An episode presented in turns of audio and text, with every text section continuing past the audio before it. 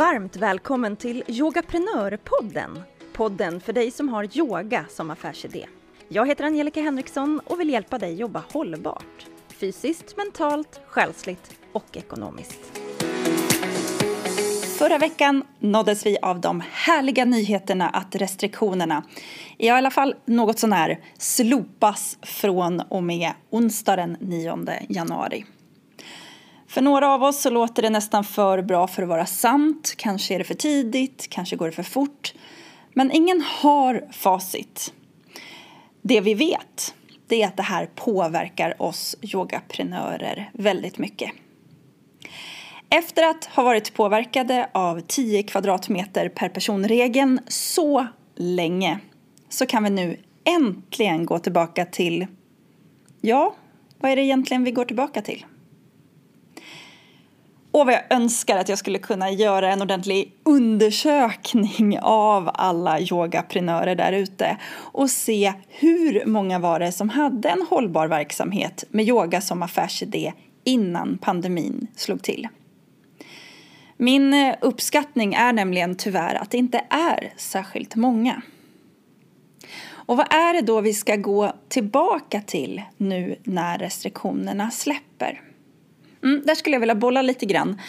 Jag tänker att vi skulle kunna dela upp de icke hållbara yogaprenörerna i tre grupper.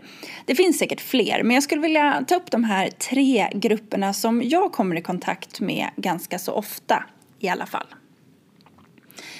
Vi kan börja med den här gruppen gruppen som leder yoga som en sidoverksamhet och faktiskt inte är beroende av inkomsterna från den verksamheten. Kanske har man ett annat jobb som försörjer en, ett stort sparkapital eller så har man en partner att leva av. Yogaverksamheten är en hobby och yogaprenören i sig kan ju må ganska så bra av det här upplägget och det kan ju göra att det blir hållbart utifrån de fysiska, mentala och själsliga aspekterna. Och det kan ju även vara hållbart ekonomiskt för just den individen. Men det är inte hållbart om vi ska lyfta perspektivet och titta på yogaläraryrket i stort och den samlade yogaprenörkåren. För alla de som leder yoga på hobbynivå tar ofta ofta lägre betalt än vad som behövs för att det ska vara ekonomiskt hållbart. Och det påverkar ju i allra högsta grad den allmänna betalningsviljan hos kunderna. För sen har vi gruppen som leder yoga i egen regi. Yogaprenörer som antingen hyr en egen lokal eller så hyr man in sig på en yogastudio. Men man arrangerar sin verksamhet helt själv. Det vill säga man har sitt eget varumärke, hemsida, Instagramkonto kanske och kunderna handlar direkt av deras företag.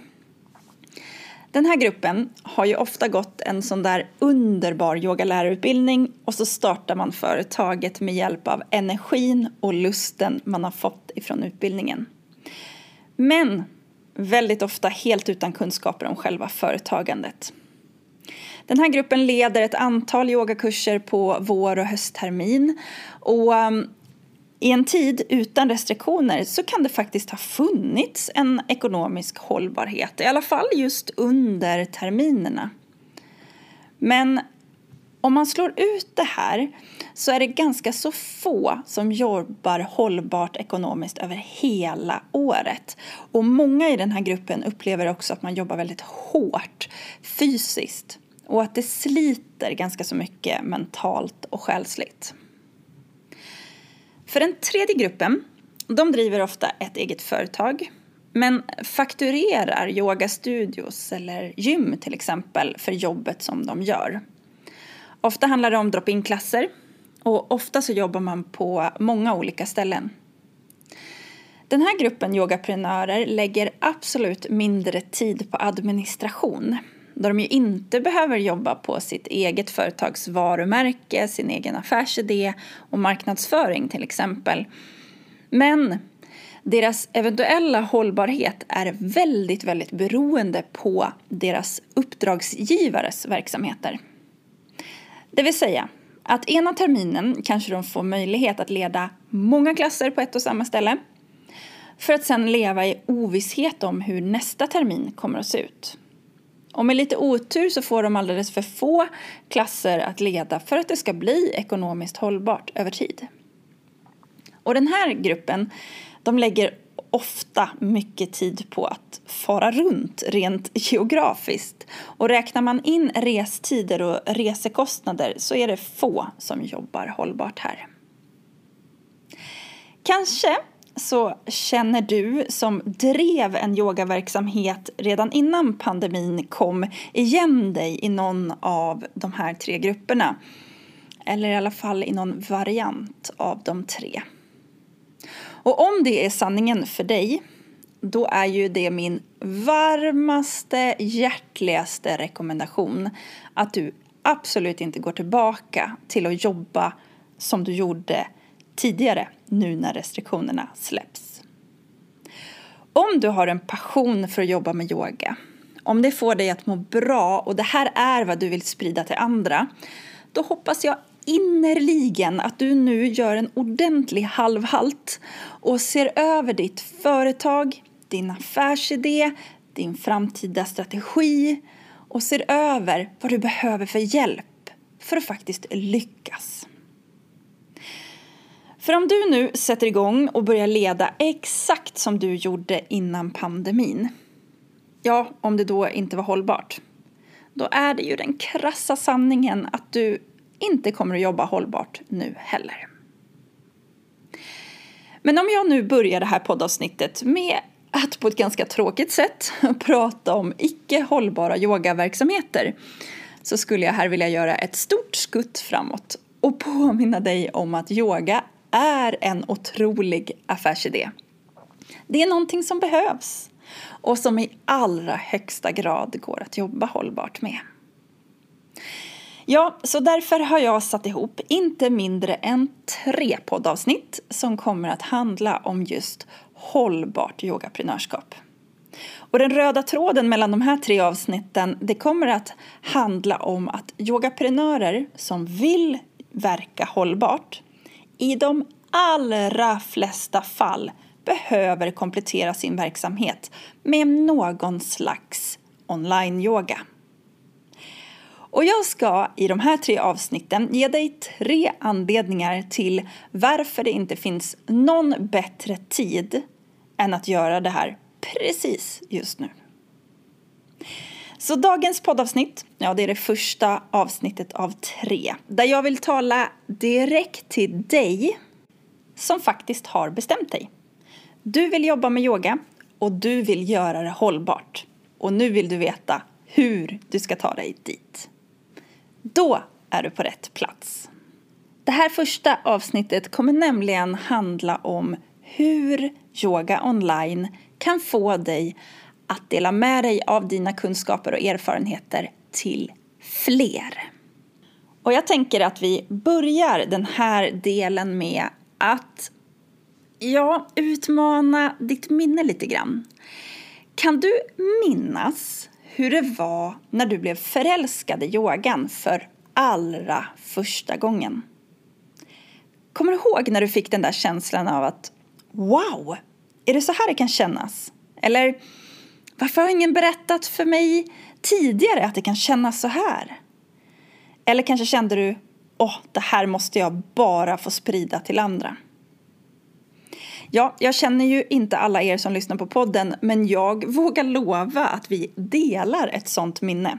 Att någonstans på vår yogaresa så fick vi ett sånt där så kallat yoga moment där vi kände this is it!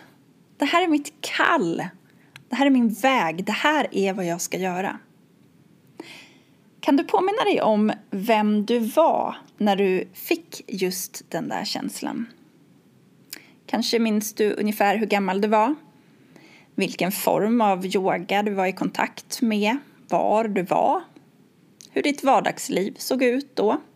Och vad du hade för utmaningar och kanske rent av problem som du där och då kände att yogan hjälpte till med. Måla upp den versionen av dig själv där och då. Och så tänker du på alla kunskaper och erfarenheter som du har fått sedan dess. Om du nu fick göra en tidsresa tillbaka till dig själv, vad skulle du säga då till ditt tidigare jag? Vad skulle du uppmuntra den versionen av dig själv med att göra för att må lite bättre? Vilka verktyg har du fått och vilka kunskaper har du lärt dig idag som ditt tidigare jag skulle ha stor nytta av?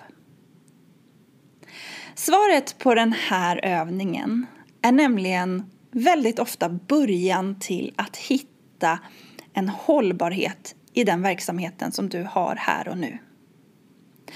Oftast så är det ju nämligen så att de erfarenheter och kunskaper som du hade velat ha för länge sedan när du började yoga, ja det är de delarna som du brinner allra mest för idag. Så målgruppen som du helst vill jobba med idag det är inte sällan just en tidigare version av dig själv. Så lek nu med tanken att jag skulle kunna samla en stor grupp av personer som var precis som du var då. De hade samma den här gruppen kommer ha samma utmaningar och samma önskningar som du hade då. Och du skulle nu ha möjligheten att undervisa dem i din form av yoga för att hjälpa dem framåt på ett bättre sätt än vad du kanske har erfarenheter av. Hur skulle det kännas? Tänk dig dessutom att jag skulle säga att du får hjälpa just den här målgruppen med det du gillar allra mest och bäst. Att du får göra det precis på de tiderna som du jobbar allra bäst på. Det behöver alltså inte vara sena kvällar eller helger när du offrar tid från vänner och familj. Utan du skulle kunna göra det här som din huvudsyssla. Något som du gör på ditt arbete, på tider och på en plats som du själv bestämmer. Tänk dig också att du skulle få så pass bra betalt för att leda den här yogan och hjälpa de här personerna att du vet att det kommer inte vara något problem att betala företagets kostnader. Inga problem att ta ut en skälig lön varje månad. Absolut inga problem att gå på den där vidareutbildningen eller skänka pengar, stötta en organisation som du vill. Eller tänk dig att du skulle ha pengar för att kunna återhämta dig själv på ett sånt där magiskt retreat som du har längtat efter så länge. Vad skulle du tycka om det? Jag är ju ganska så säker på att de allra flesta svarar ja på de här premisserna. Att nå ut till många som behöver precis din hjälp. Att du får utföra arbetet när du mår som bäst, på platsen där du mår som bäst. Och att du får så pass bra betalt att du kan sova gott om nätterna. Våga investera för att utöka din verksamhet och nå ännu fler. Veta att du kan boka semestern för familjen till sommaren för du kommer ha råd att åka. Ja, det är ju allt sånt här som man kan få om man skapar en hållbar affärsidé. Men för att nå en hållbar affärsidé så måste man göra jobbet. Och här kommer ju anledningen till varför jag gör de här tre poddavsnitten överhuvudtaget. Jag vill ju att du ska jobba hållbart. För att jag minns så tydligt när jag fick den där känslan. Den där wow, varför har ingen lärt mig det här tidigare? Och det var så starkt för mig att jag vet att jag kommer vilja fortsätta och jobba med yoga för resten av livet. Men jag har redan lett oändliga mängder yogaklasser. Jag har drivit yogastudio, jag har arrangerat yogalärarutbildningar och så mycket mer. Men jag inser att det ändå finns betydliga begränsningar för hur många jag kan nå ut till. Jag som yogalärare. Men vad jag kan göra nu det är att jag kan dela med mig av mina erfarenheter och kunskaper till andra yogalärare som i sin tur kan nå ut till ännu fler personer som ännu inte har fått tagit del av allt det goda som yogan har att ge.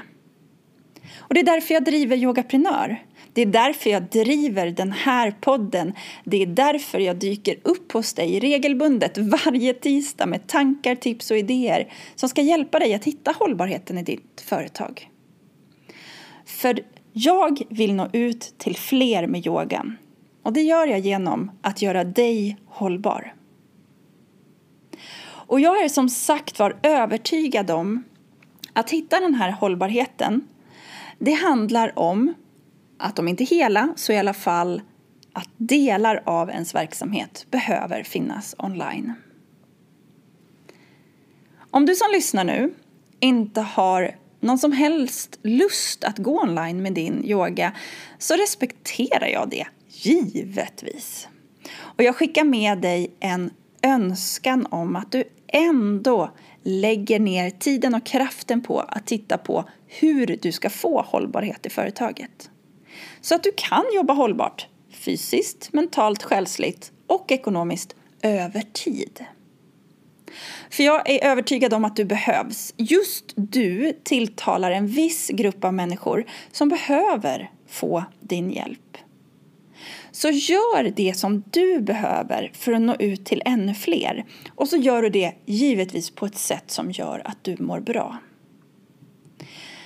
För du som ändå köper mina argument om att online-yoga för de allra flesta är sättet att bli hållbar över tid så skulle jag vilja ge dig några fakta. Utbildningar online, som ju emellanåt kallas för e-learning, det är en superstor industri. Jag har läst siffror som att just utbildning, coachning och onlinekurser omsätter så mycket som 350 miljoner dollar per dag och förväntas att tredubblas inom de närmsta åren. Ska jag ta siffrorna igen eller? 350 miljoner dollar om dagen. Det är ju svindlande siffror som man dessutom tror ska bli så mycket som tre gånger större här framöver. Det här var ju alltså en eh, jättestor industri redan innan coronan. Men pandemin har absolut hjälpt den här industrin att ta ett stort steg framåt. Det är en växande marknad eftersom den inkluderar i stort sett alla ämnen du kan tänka dig. Jag menar, om du skulle vilja lära dig göra en film, skriva en bok, styla ditt hem, lära dig om datorer eller annan teknik, hantverk, lära dig laga en speciell typ av mat, mode, träning, ja alltså allt du vill lära dig det finns det troligtvis onlinekurser på ämnet om. Det är ganska coolt. Och det här med yoga det är ju redan en ganska stor del av den här industrin. Och om du tänker på att hur stor den här industrin nu är idag och hur stor den förväntas bli ja då finns det ju såklart plats för dig och din yoga. Jag är därför helt övertygad om att om du vill nå ut till fler med din yoga, om du vill dela med dig av allt gott som du har fått ifrån yogan till ännu fler, då är vägen att gå online. Genom att gå online så tar du bort alla gränser för att bara nå dem som är dig fysiskt nära. Om du till exempel undervisar på svenska så utökar du ju din målgrupp till alla som talar och förstår svenska. De kan ju finnas, finnas var som helst i världen. Och om du nu tänker istället, ja men det finns ju så många yogalärare online, så är ju det helt sant. Men tänk då också så här. Vad otroligt många människor det är som ännu inte yogar. Men som har en massa utmaningar och problem som du liksom jag vet att yoga skulle kunna hjälpa till med. Och var och en av dessa personer är ju potentiella kunder för dig. Visst blir det nästan en svindlande känsla när man börjar tänka på det.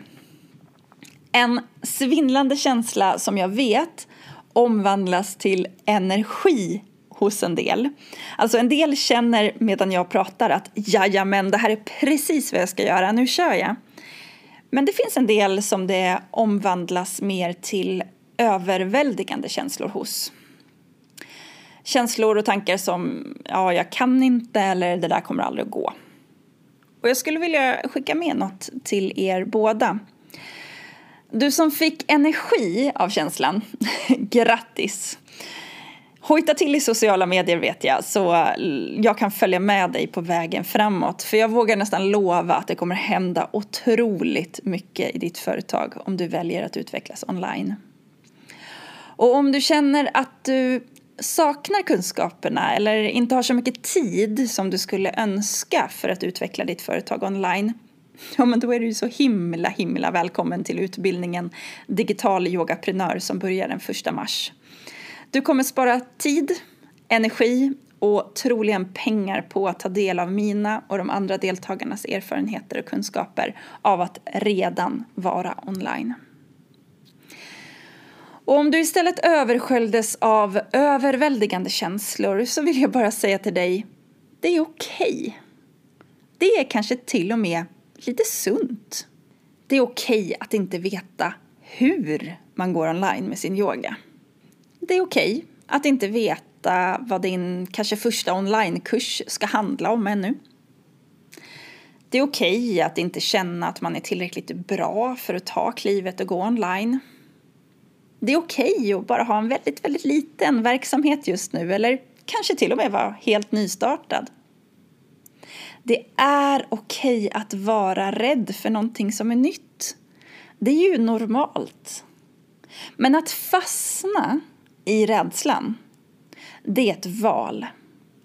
För om du vill framåt, då är det du som gör valet att utveckla dig själv, att låta det vara läskigt men ändå jobba dig framåt. Och det går ju att ta hjälp på vägen. För jag skulle vilja avsluta dagens avsnitt med ett litet test. Och testet är kanske framförallt riktat till dig som tvivlar när jag säger att yoga online kanske är precis vad du behöver för att jobba med det du älskar för att kunna nå ut till fler. Ta fram papper och penna vet jag. Och så svarar du ja eller nej på följande fyra frågor. 1. Jag vill ha mer frihet kring när, var och hur mycket jag jobbar. Nummer två. Jag vill få mer betalt när jag leder yoga. Nummer tre. Jag vill dela min kunskap och mina erfarenheter till andra som var där jag var förut, även om jag inte vet hur ännu. 4. Jag vill känna en passion för mitt jobb. Jag vill jobba med det som jag älskar allra mest. Och så vill jag få betalt för det. Hur blev resultatet? Svarade du ja på en endaste av de här frågorna är nämligen yoga online för dig. Och om du inte riktigt vet hur du ska gå tillväga så börja med att ta klivet. Gå in på yogaprenor.se digital och boka in dig på utbildningen som startar den 1 mars. Och när du ändå är inne på hemsidan så kan jag varmt rekommendera dig att också boka in en plats till gratiswebbinariet som heter Fyra sätt att gå online med din yoga. Det är ett gratis webbinar som jag kommer hålla på tisdagen den 15 februari klockan 10 via Zoom jag hoppas att vi ses där. Och när vi sen startar Digital Yogaprenör den 1 mars. För nu önskar jag dig en fantastisk fortsättning på dagen. Tack för nu.